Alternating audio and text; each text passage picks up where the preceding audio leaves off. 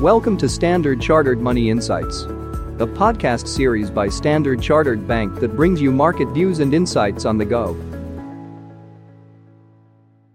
Welcome to Cut to the Chase. Today is Tuesday, the 30th of January. I'm Daniel Lam, your host for the podcast. In the most recent client meetings, one of the FAQs has been what do we think of China's latest round of stimulus and what should we do with our Chinese exposure?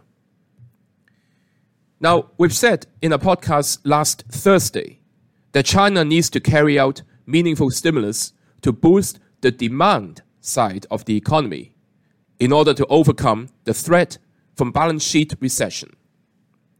So, what we saw last week, i.e., PBOC's larger than expected triple R cut, the expansion of use of commercial property pledge loans, and so forth, are attempts to boost the liquidity in the system, but not necessarily getting to the roots of the issues, i.e., the slowdown in consumption caused by the slowdown in the economy and the property sector, and that results in deflation, which leads to elevated real interest rates.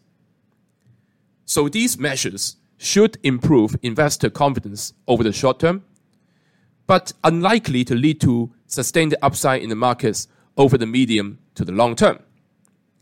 Uncertainties on the geopolitical front and also the issues with regulations could limit any reversal in foreign fund outflows since the start of the year. Now, the SOEs, though, is an area of interest. The government stated the inclusion of market capitalization management as one of the KPIs for the SOE's management.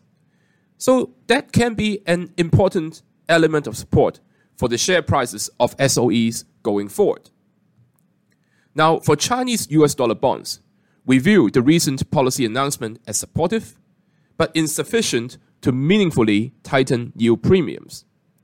So we're expecting interest rate sensitive bond sectors, such as the financials and state owned asset managers, to benefit from the prospect of widening net interest margins and lower deposit rates.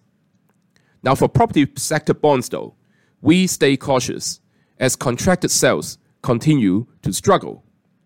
So, overall, we have a moderate preference for high yield over investment grade US dollar bonds in Asia, as the former benefits from a high yield and what is now a significant historical price weakness. That is all from me for today. As always, if you enjoy this podcast, please don't forget to rate and like it. Thanks for listening, and we wish you a happy day ahead.